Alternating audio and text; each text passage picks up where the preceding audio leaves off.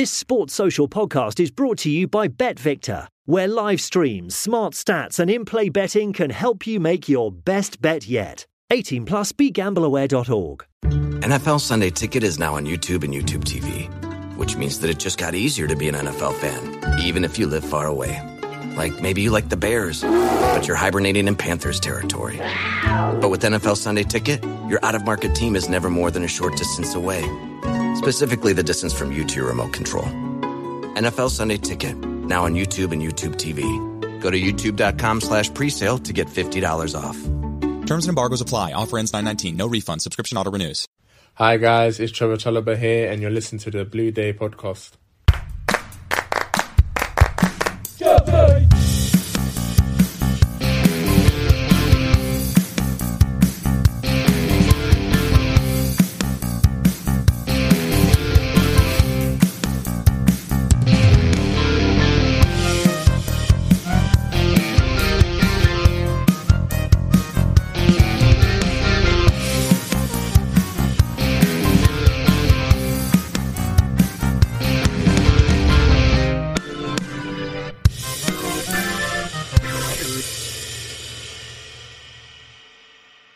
Fellow Chelsea supporters, here at the Blue Day podcast, I am proud to welcome our guest on the show today.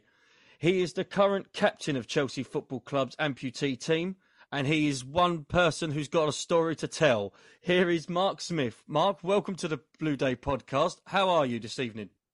Oh, really good, mate. Thank you for inviting me on. I, I really appreciate it.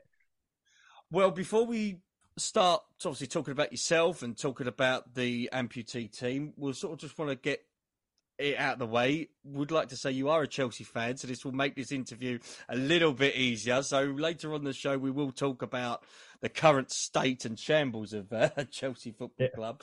But just to kick off the um, the show, what are your earliest memories of supporting Chelsea? When was your first game that you went to?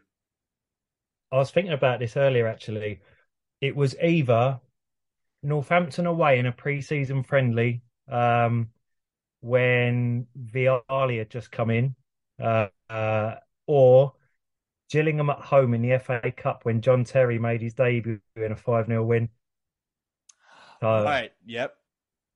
It, it That's around... right. I think, yeah, Terry scored his first goal for us in that game. It was a, corner and he headed it in in the Matthew Harding end. I remember that one. Yeah, yeah. Because I, I, remember being, I was in the west, the west lower, because that's all that was at the time. They were obviously like rebuilding it, but there was a lower tier that had been built, so we were all uncovered. So yeah, yeah. That's. I was thinking about it earlier. I think it'd be one of them first two games. There was still like a little bit of magic. Obviously, you had your your Zolas, and I always had a soft spot for players like Dennis Wise.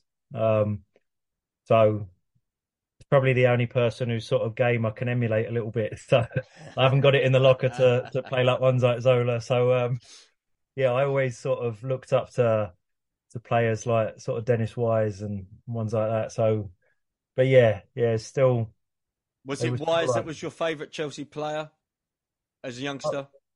I, I would say so. Yeah, yeah, yeah, yeah. Just just the way that he plays and the way that he conducts himself and, and the way he put himself around the pitch. I think that's more I sort of see a little bit of myself in that that that's probably more all I'm all I'm sort of capable of. and it was that obviously that era going towards the 2000s. It was that magical time being a Chelsea supporter when you uh, you we won the FA Cup in '97, we won the League Cup and Cup Winners' Cup in '98. We managed to beat the mighty Real Madrid to win another trophy, and then Vialli wins us the FA Cup in 2000 with Di Matteo scoring. That period of Chelsea was a you know fantastic time to be part of. Yeah, yeah. It's. I think that's you know they talk now about sort of ones like Pep sort of changing football over here, but I think sort of Gullit and Vialli, Gullit with his sort of sexy football, and I think that was a big turning point for the Premier League and not just Chelsea. Yes, ab- absolutely. And when you look at when v- what Vialli brought in. I mean, we did a tribute episode a few weeks ago about Gianluca Vialli and the sort of bits, moments that were part of that era still stand to Chelsea today and stand and stood Chelsea in good stead even when Roman's money came through. So yeah, as you say, certain managers build a lasting legacy at certain clubs, most definitely. Yeah. But in regards to yourself, Mark, now I did my research on you during the week and I was fascinated with everything I found. I just want to sort of just touch on for those uh, for, of our listeners that may not be aware of who you are. You served the country in the first Battalion Grenadier Guards. Am I correct? Yeah. Superb. And that's a that's a great start. And you've obviously had travelled many different countries around the world. You know, fighting for your country.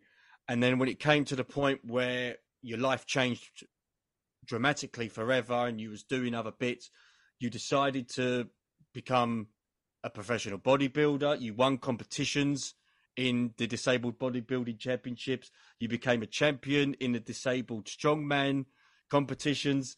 And then in your, your later days, you decided to become a footballer and you won championships in that field. You won, I believe, you won the National League, you won the FA Disability Cup, and the championship title.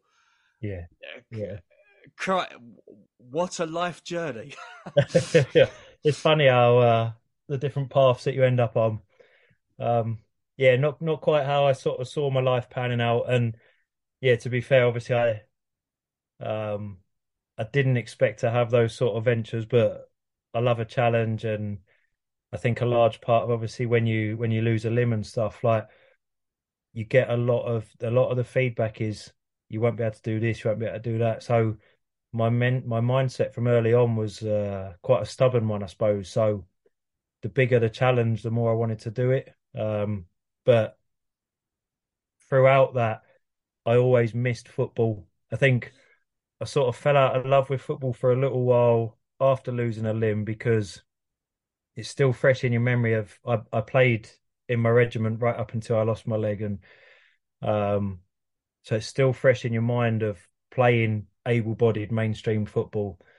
So I've I tried within sort of six months of losing the leg and it just yeah, like it was it was gutting. Whereas obviously the, the bodybuilding and strongman I'd never done as an able-bodied person, so I had no recollection of any of that.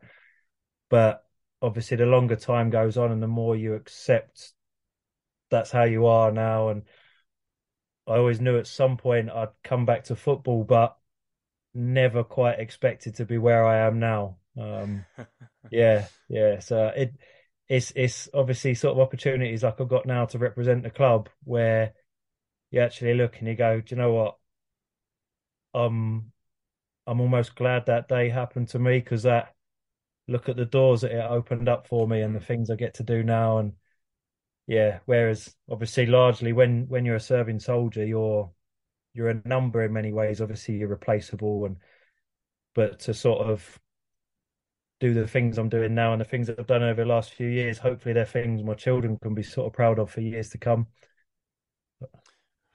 I was going to sort of say to touch on that when you was serving our country when you was part of the Grenadier Guards, did you sort of have like a backup plan? You know, when you just if you felt that you wanted to change careers, or if you felt you know once you decided to retire from the from the Grenadier Guards, did you have like a backup plan, like football or any other sport that you wanted to get involved in? Uh, not really. Obviously, I grew up the same as most boys sort of dreaming of being a professional footballer. And then when you get to 13 14 and you realize that's probably not going to happen i knew i wanted to have some sort of active physical career. Uh, and that's when the army sort of became more and more appealing. And um, so from that moment on i just all i had in my mind was being a sort of soldier. So and then obviously I, I was sort of loving my career, loving being around the sort of blokes, getting to sort of travel the world and, and do the things I was doing. Um, so I was happy in that career. It suited me, and it's I don't like being sort of sat at a desk and stuff. So I I liked that sort of that lifestyle. Um, so I was very much going to be a, a 22 year career man. So, but yeah, on the other, on the flip side of that, I didn't really have a backup plan if things right. changed. So, And then when you obviously with what happened to you, and you know you lost a leg. I believe you lo- you did lose an arm as well. Am I right in saying? Uh, I I almost did. I I've lost all the front of my shoulder. Um, right. So yeah, the, the one of the one of the bullets sort of went through my through the top of my arm and through my shoulder. Um, but at the time they were concerned that it had caught the nerve and I would have lost right. the use of the arm. But yeah, that that I was very lucky to have kept.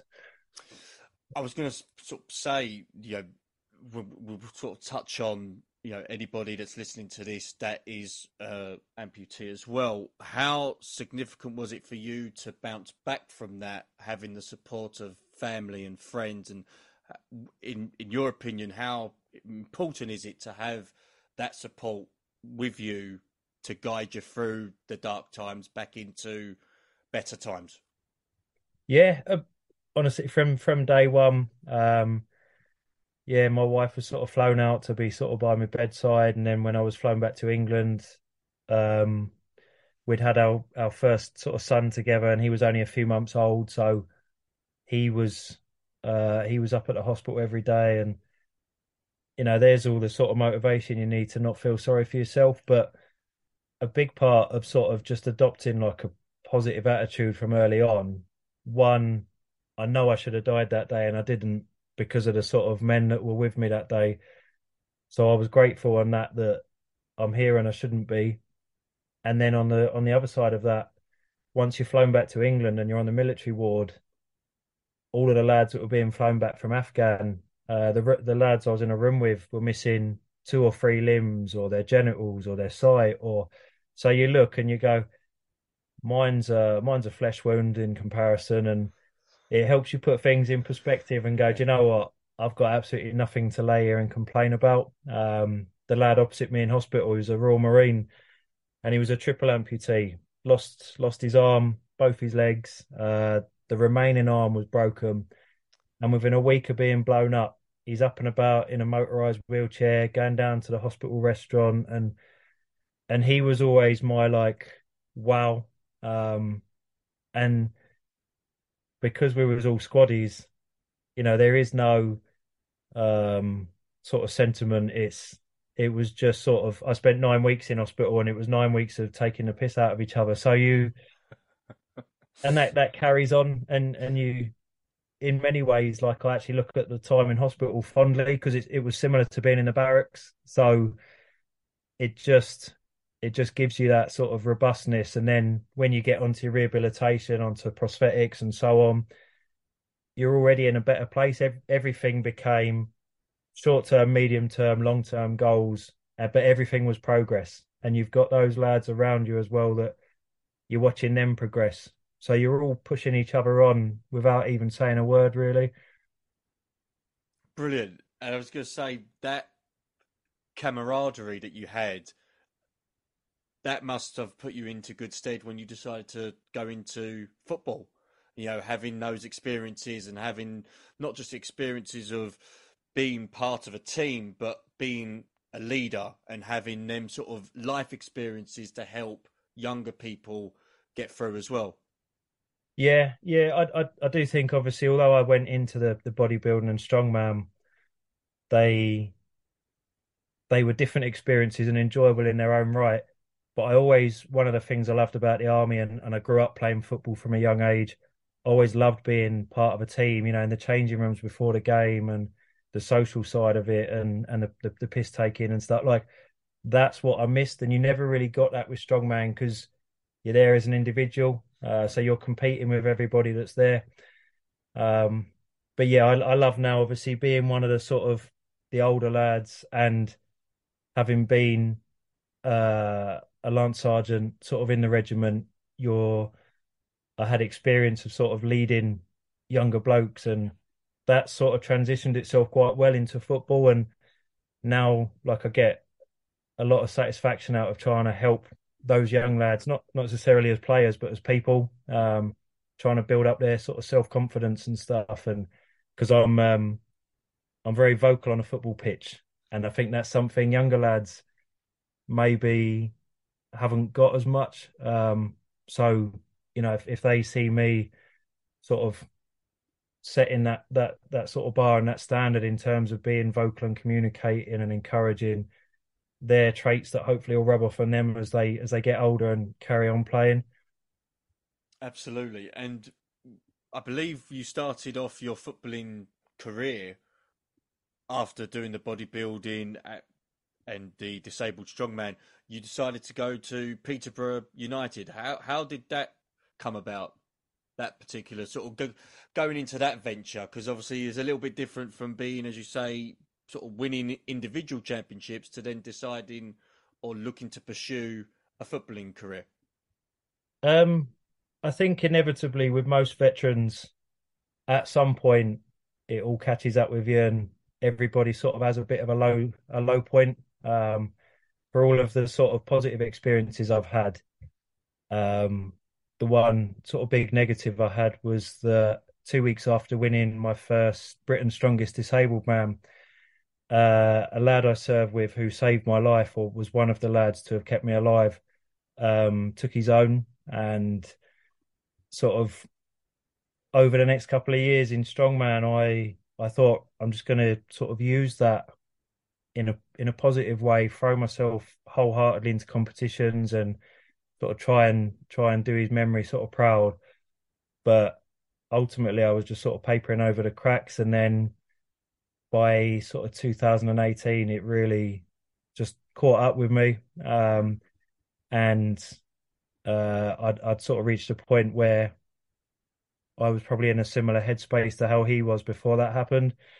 Um, and I, I, sort of started counselling and, and, things like that. And the one thing that came up at that at that time was how much I missed being around people and how much I missed football and being part of a team and that camaraderie. And it was quite evident then that I need to get myself away from my own headspace because uh, things like strongman, you spend a lot of time in your own company, mm. which evidently wasn't wasn't helpful. Um, and that's that's how football came about. Really, was um, I needed to be back around people, and um, football was the one thing where it, just kept coming up in counselling sessions. Of I really miss that environment. Um, and then yeah, I just started looking into it online. Um, and at the time in amputee football, there was only eight teams across the whole country, um, and it just so happened that sort of um, it was it was Peterborough or Arsenal, so I contacted Peterborough, um, and yeah, I uh, I got in touch with them, and, and they invited me to come and watch a game. Uh, they were playing Arsenal away, invited me to come and watch, and um, I actually ended up playing uh, so they had a they had an injury, and so I was thrown. Literally, I'd I'd gone to sort of get a bit of an insight into the sport, and ended up playing. Um, wow!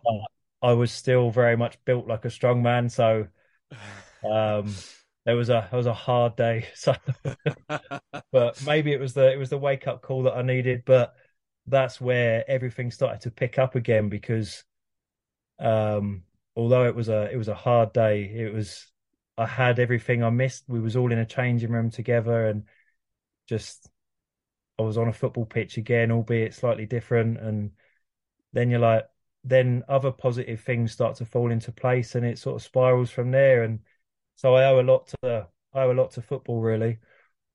And that set you on your way when it came to deciding what you wanted to do next. And then you was part of that Peterborough team that, as I said, won the championships and they won league titles you know, emotionally and mentally, this must have really helped you so much, bearing in mind the setbacks and how you felt beforehand.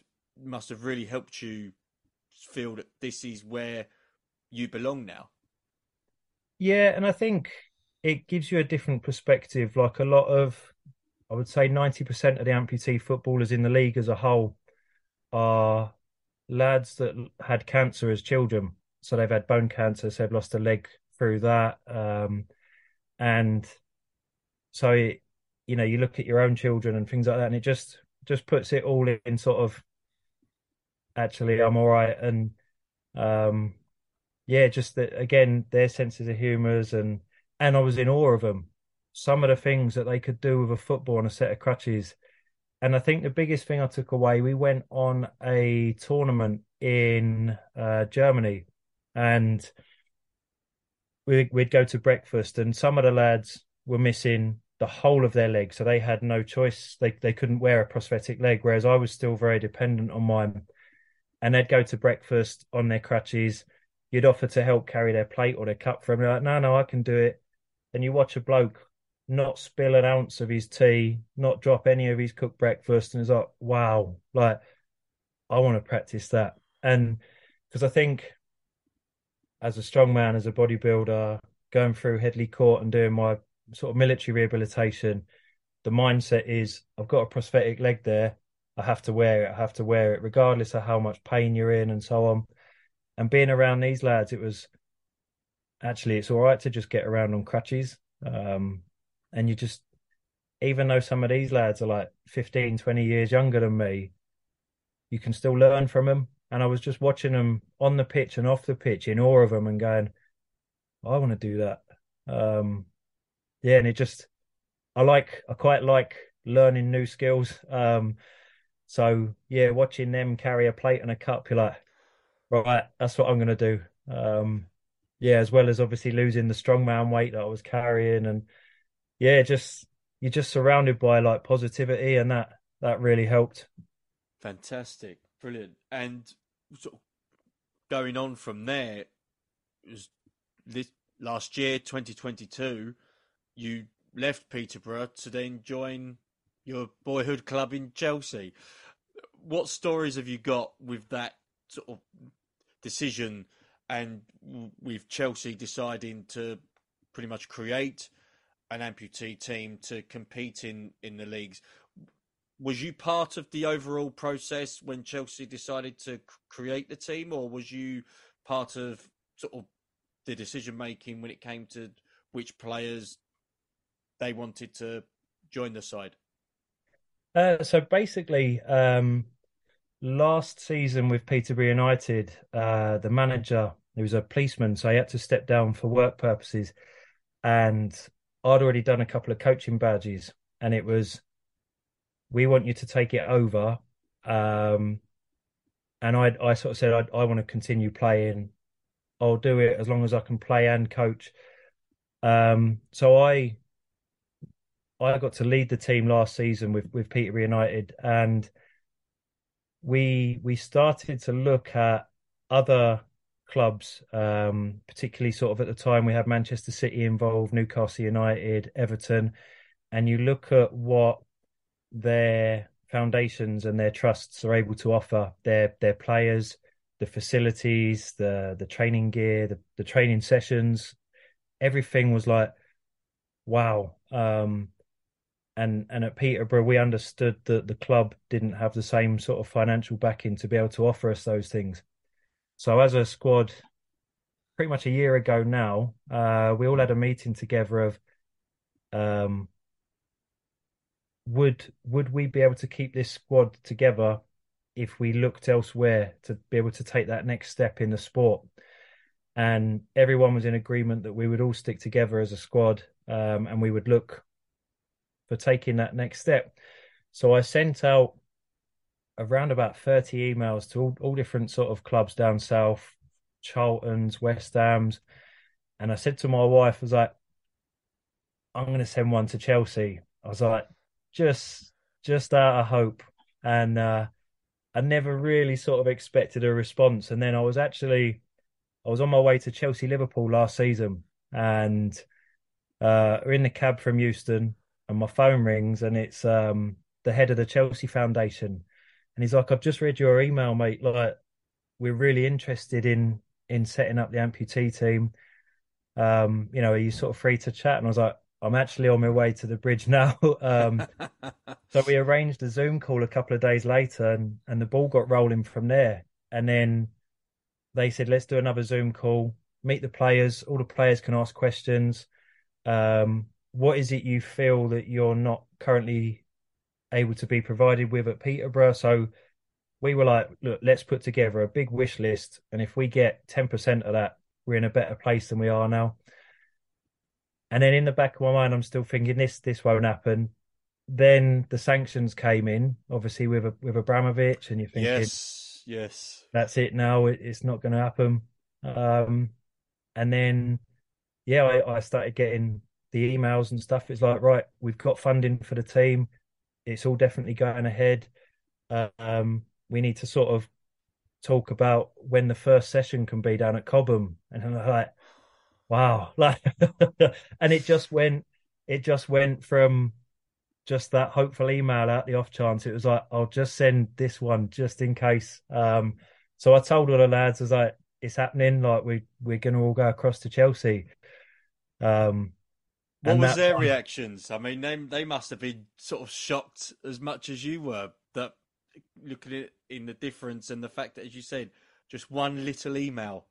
Yeah, yeah. Oh, everybody, that that high that we've had from sort of May June time when when it was all definitely confirmed it was happening was just sheer excitement and an adrenaline rush, and it's it's weird. You can still feel that at every session at Cobham. Every time we're together, like there's still lads pinching themselves. They're looking around. You know, the other week you sort of drive into camp, uh, and Aubameyang gives way to me to be able to drive in. And you're like, this is surreal. And it just there's so many sort of pinch yourself moments. And yeah, obviously a lot of our squad are quite young lads, and they're just they're soaking it all in and and obviously, like I said, Peterborough United were quite limited with their resources as to what they could offer us.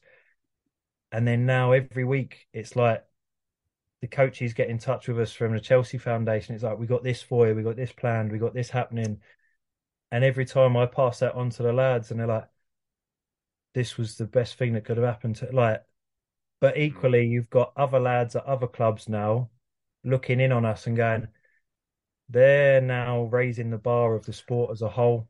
Um, but the, the the main thing I really wanted to establish, so uh, the England amputee team have a junior program. So for children up to sixteen, um, three times a year they go up to Crewe and they have training weekends. And I said, obviously, there's not much in in the way of regular training down south for children that are amputees.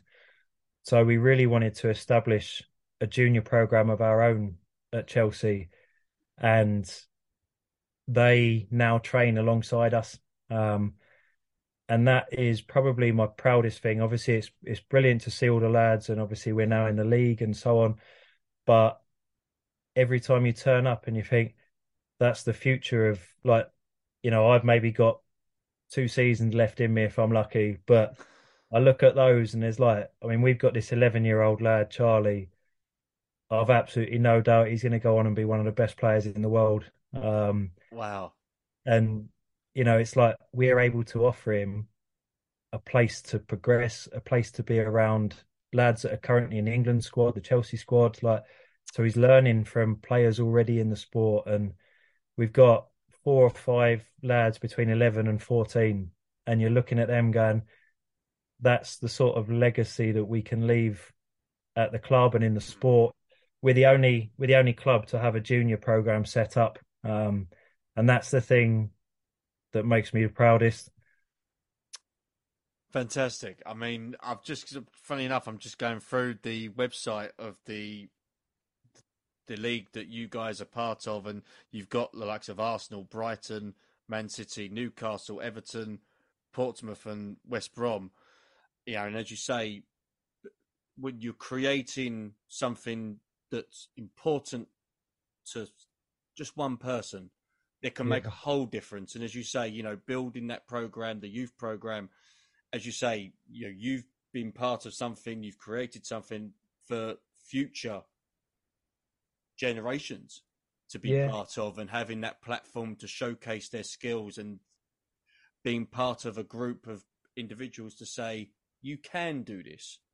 Yeah, yeah, it's it's, it's phenomenal. It's, and I think one of the other sort of things that we've had with Chelsea as well, for all the supporters groups online, um, I've obviously been advertising our Cobham sessions, and we now have we have a lad coming tomorrow who's currently going through chemotherapy, who's a Chelsea fan, and uh, another another veteran uh, who both of them six months ago didn't even know amputee football existed.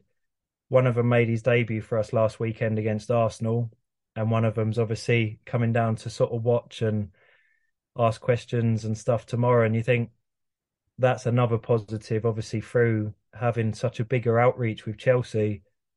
Um, you know, we've potentially changed the lives of those two lads that had no idea that the sport even existed and now they're both going to go on to sort of represent the club that they support.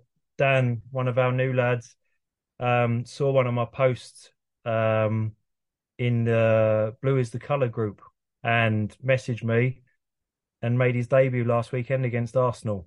Um, wow. You know, and that's that's a massive sort of thing to be able to sort of say that you've managed to introduce two completely new players to the sport. And how has the club overall helped not just yourself as an individual and, and your teammates, but also your families with this journey? Because it, it obviously with the families, it must not be a strain. That's probably the wrong word I'm I'm using, but it must sort of be something for them to obviously consider because this is something that not just that you want to do, but the fact that you need to do what sort of kind of support has the club that helped with your families in terms of this new venture for yourself? Um, I think in terms of the families, the, the club have been really good with um, allowing us to bring friends and family along to Cobham um, so that they feel a part of it as well. So lads will often sort of message a couple of days before saying, "Oh, uh, my, my brother, my dad, my mum, like they really want to come down to Cobham and watch. Like, can they? Um, and the the club have been very accommodating with, you know, they making the the family involved as well, so that you know you you look across sometimes and you got proud dad sat there, proud mum sat there, just in a training session. Um, so that's something again that that not many not many teams have. Um, obviously where where the academy and stuff use the arena where we train there's there's seating areas and stuff like there's mm. stands in there so all the families sit together and that and that's good in itself that it's got the wives talking to each other the mums talking to each other so the other side of that is that they can talk to each other about stuff that's obviously away from football because um, we probably we probably sort of get on their nerves a little bit with just how much we do talk about how excited we are to go to Cobham and stuff. So um, it's probably nice for them to have a bit of respite for them two hours, and so they can all sound off together about us. Um, but yeah, that that's a really nice feeling, and you see that in the the juniors and stuff as well because they're obviously sort of all children.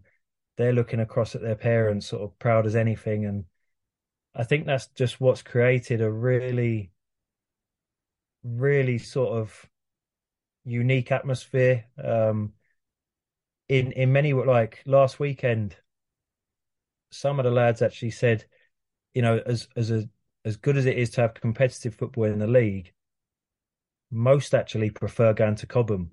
The training sessions are that enjoyable and the environment that's been created and how how welcome we've been made to feel and and all of the sort of support that the the foundation have given us most lads highlight is Cobham and not the league, the league yeah. which obviously we we know that those facilities might dry up if we're doing horrendous in the league. So we know we need to balance that out. But that's just a nice feeling that there's not many teams that probably get so excited about a training session. And it's just I I've sort of said now for new lads we've invited down that are maybe were with other clubs and stuff just just come to Cobham once because I know once they've been once, you'll get a message that evening going, "I absolutely loved it, mate. I want to come again." And that's what we've had with three or four lads. They've gone, "I really like it there," um, and that's like a that's a really good reputation that we can have in the sport. Is that people want to come again? You're building a positive reputation, and you're building bridges basically with people that are similar to yourselves and having that opportunity to showcase what what what they've got as a footballer in an environment that has been created in a real positive light like Chelsea. Now that that's superb. Now the league season, I believe, started pretty much the same time as the the normal regular season, August September. How has the season been for you guys so far, and what st- stories have you got of certain matches and other events? Uh, so we had a sort of pre-season tournament uh, November time. Um, there's been a lot of changes going on in the league in terms of bringing the rules into line with the rest of Europe and so on. So uh, we had a pre-season tournament in November uh, where we went unbeaten, which was a really positive start. So our first ever three games as Chelsea. Uh, I think we drew with Everton and Portsmouth, and then beat Arsenal. Um, and then there was a bit of a lull because of sort of England camps and so on. Um, so the league started was supposed to start in January. Then we had the cold weather that got postponed, so it didn't start until last weekend. Um, which probably didn't fall at the best of times for us because it was the one weekend where we were missing a few players. Had it started in January, we had a full squad good to go and we're really confident. Um, so we had three or four new players that maybe quite weren't quite up to sort of match fitness, and there was definitely positives. I mean, we we know it's a long season. We uh, we lost sort of three one to Everton and then two one to Arsenal. Um, the Arsenal one hurt, like, um, but I think we both we all came away from there knowing our, our two our two really good wide players, which a lot of our sort of positive play comes through. Uh, they're really good in them one v one situations. They're younger lads, so they've got a better set of lungs than I have. Um, so we we were missing those sort of those natural wide players, um, and yeah, bringing in sort of three or four new lads that weren't quite up to sort of match fitness and stuff. Like, although we sort of we came away with with with two sort of negative results. When you think over the two games, we created more chances, and um, I think against Everton, our forward had four one v ones, um, but he's been out um, for a couple of years now. He developed Crohn's disease, um, so he's just now starting to get back into it, and that's where you take optimism from last weekend. Is once he's match fit and he's firing again, those four chances go in and we beat Everton. Um, so we, it's quite a positive group. So we took the positives away that don't worry about the league table for now. You know, come the summer when it when it matters. Like, um, I I look at our best seven against any other team's best seven when we've got everybody available, and uh, our aim our aim is definitely to try and qualify for the Champions League as early as this season. Um, so in amputee football, that's only the only the league winners will will go off uh, to the Champions League, and that's where we want this club to be.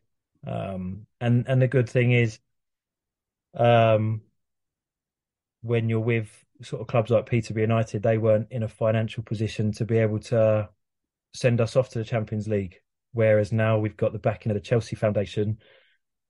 When that time comes, we will be able to go and go and represent sort of English amputee football.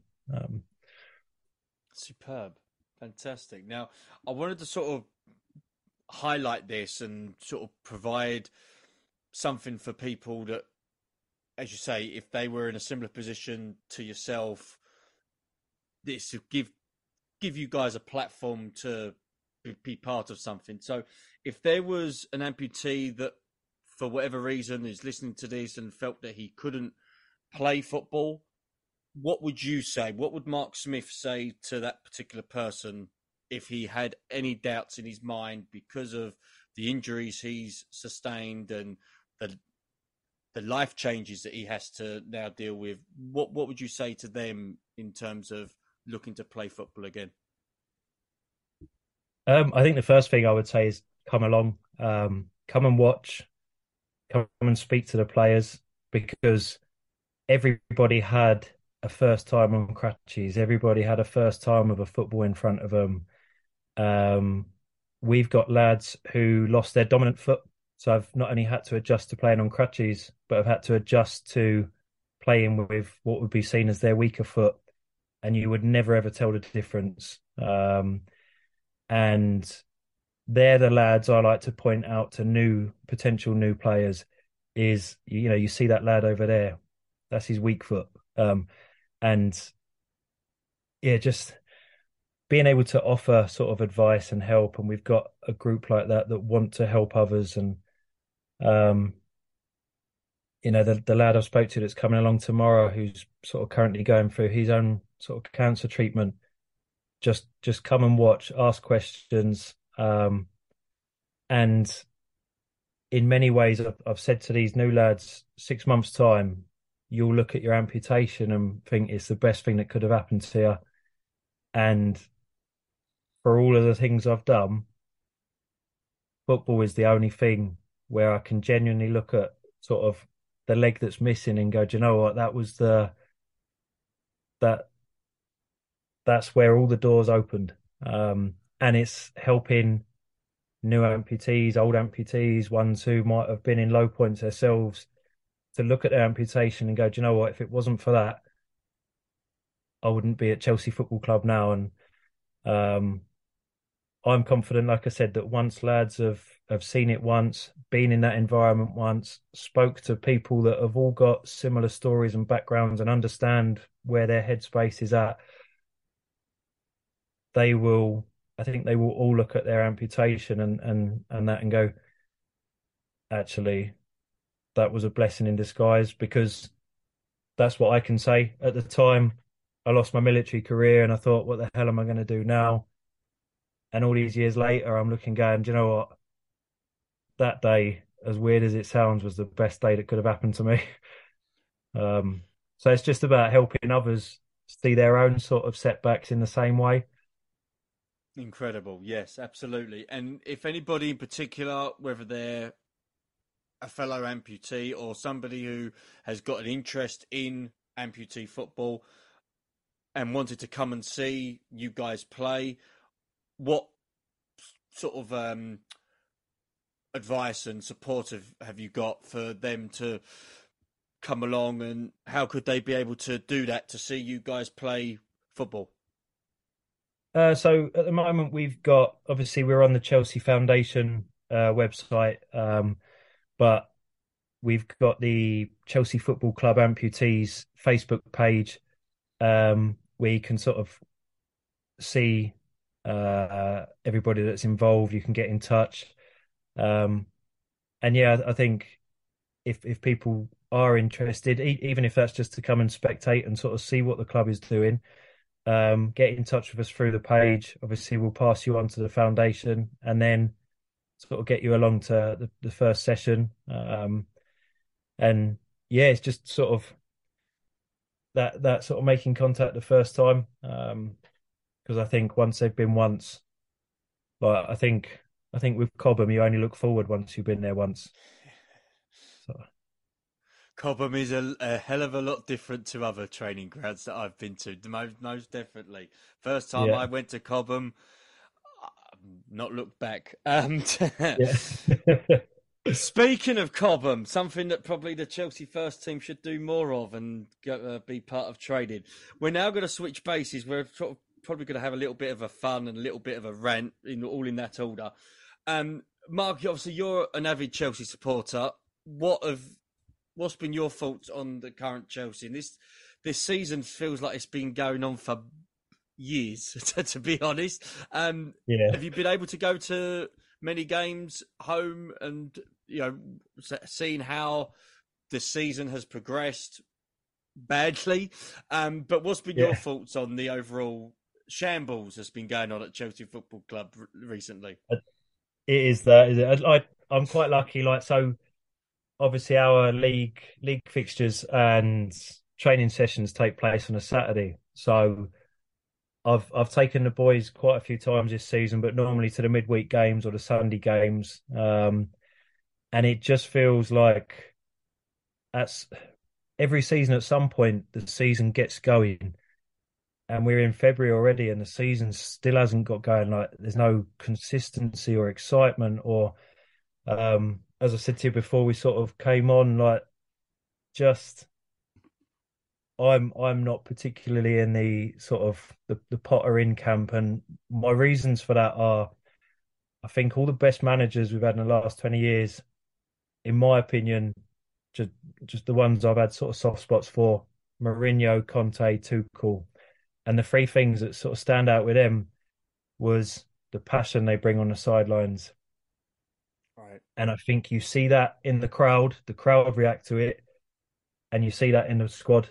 Like when the when the team take to the pitch, they reflect the manager's mannerisms and passion and and then what you're seeing this season is a very flat, timid team, which in many parts is how Potter sort of comes across on the sidelines. Um, I personally, I want to see a Thomas Tuchel running down the touchline, you know, after sort of Reece James has scored against Tottenham, and I want to see the sort of altercations with Conte, and I don't want to see the, you know, Forest away.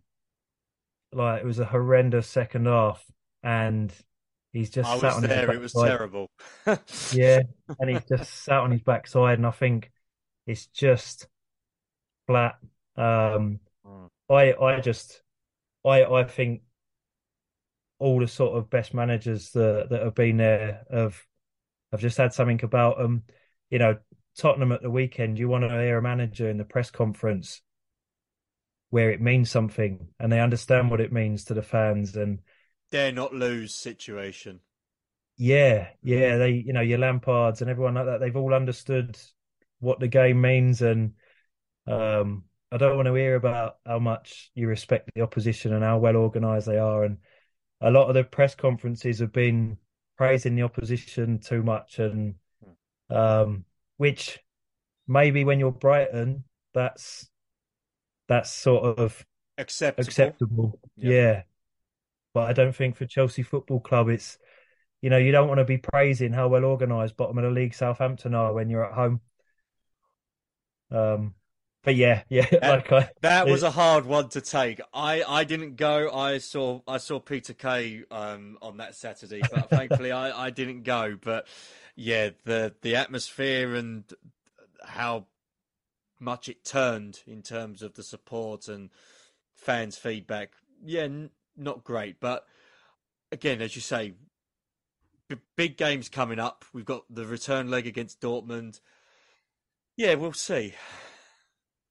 Yeah, yeah. We'll I'm see. there. I'm there for. I'm there for Dortmund, and I'm I'm there for Leeds next weekend. And obviously, Leeds is a there's a rivalry there, and then Dortmund is a massive game. It's just, I mean, I think the Dortmund game for large parts with a better side, it just it's the same old story all season. Um, every time Havertz has dropped into that number ten role, brilliant. I went to the the Dynamo Zagreb game, um, and it was the game where Chilwell got injured. But before he did, the link up between Chilwell, Mount, Havertz, everything was positive, forward, like through balls. Just it was lovely to watch. Um, but Havertz as a nine just doesn't work. Yeah, does like for all the money that's been spent, it just yeah doesn't I, work. I actually said the other day, in, in my opinion, had Werner scored the Champions League goal and not Havertz, I think it'd be Werner that was still with us and not Havertz. Um, I actually liked a lot of what Werner brought. Uh, yeah, I, I I think I think he's missed this season. Yeah, yeah, I, I think if it if it wasn't for that Champions League goal, you know, he averages what one in four. Um, yeah, I I like him as a ten, but um, he's not a um, nine. Yeah, he's That's, not a nine. I've uh-uh. I've been I've been saying that for a while. Then absolutely been. Um, just a couple more things in regards to the amputee uh, team, Mark, and uh, I shall let you go for this Friday uh, night. What's the overall goal for the amputee team? So again, you know, you went from Peterborough to Chelsea you've got this fantastic side that you're creating. You've got vast ages in terms of you know you've got young, youngsters coming through as well as experienced guys. What's the overall goal for the team in terms of football? So what what's the overall a- ambition? Um, I think in terms of this season, it's obviously for our coaches um, although they're experienced in disability football through sort of cerebral palsy, visually impaired, impaired football, this season in amputee football was a learning curve for them as well, learning the opposition, uh, the, the, the rule changes, the physicality, the pace.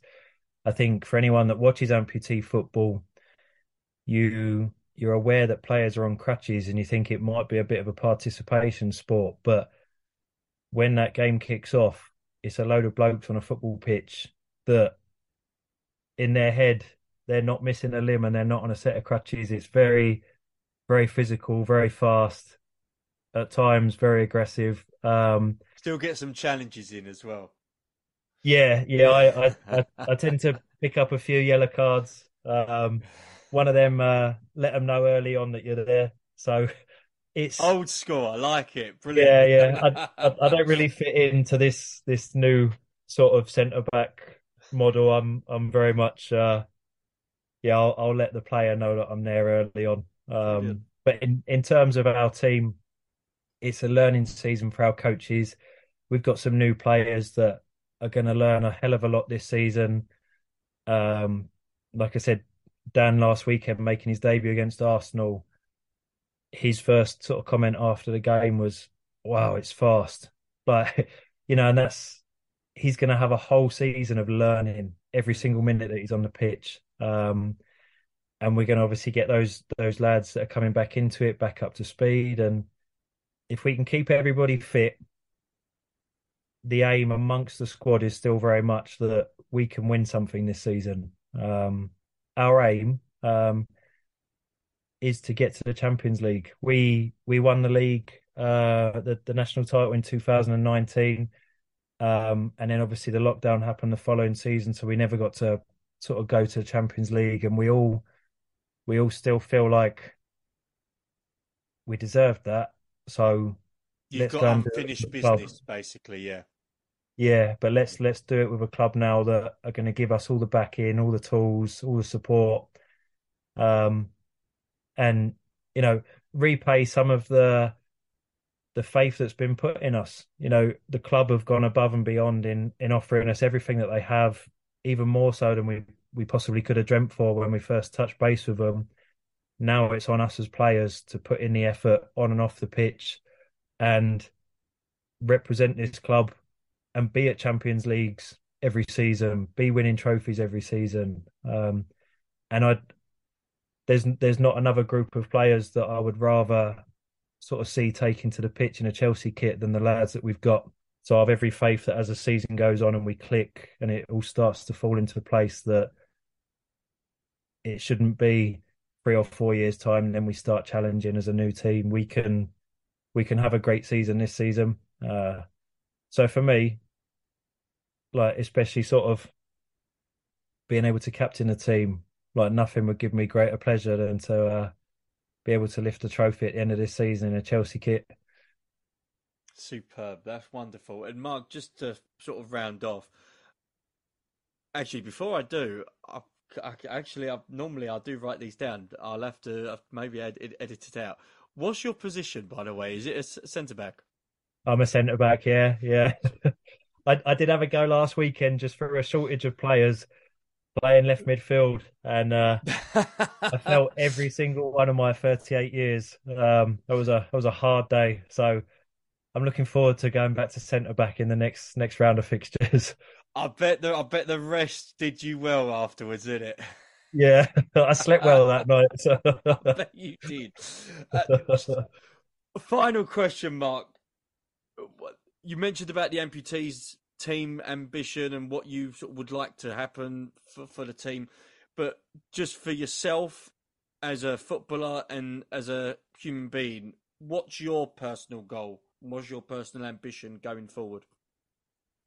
Um, for me, long term, I'm I'm actually going through my coaching badges at the moment, and the I, I've I've got a lot of sort of satisfaction and sense of reward out of helping our our younger players. Um, you know, most of the lads in our squad currently, I'm old enough to be their dad, so I've sort of taken on that sort of father figure naturally, and having the juniors there even more so.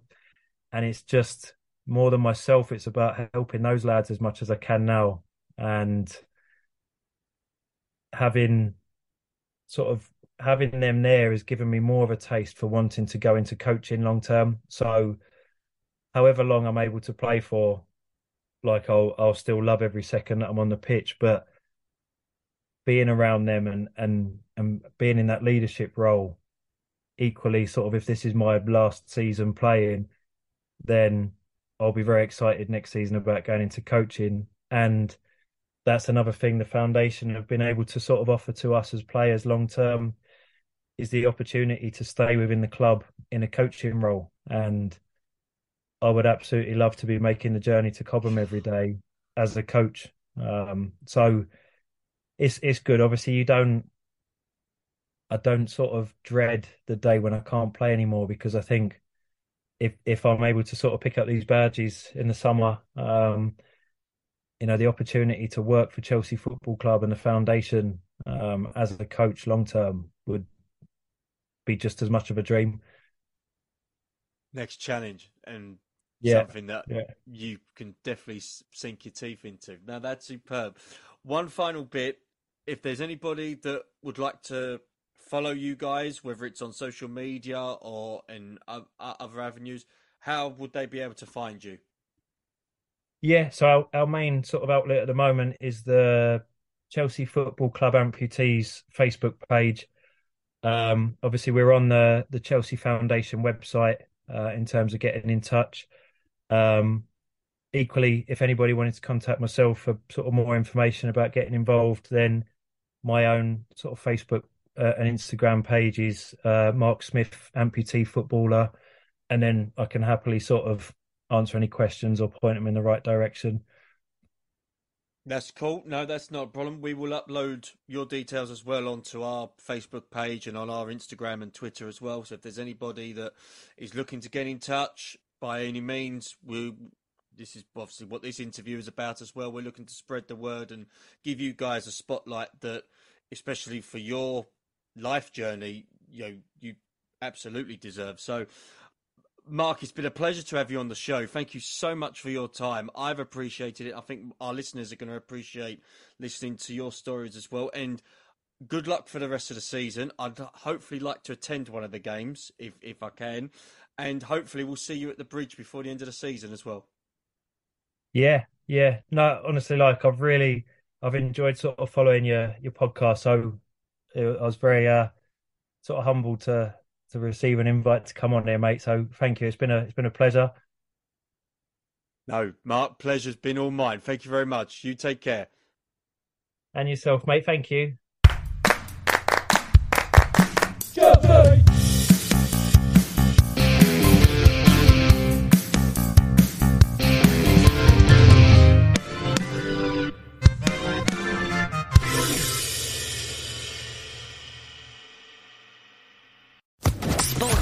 Podcast Network.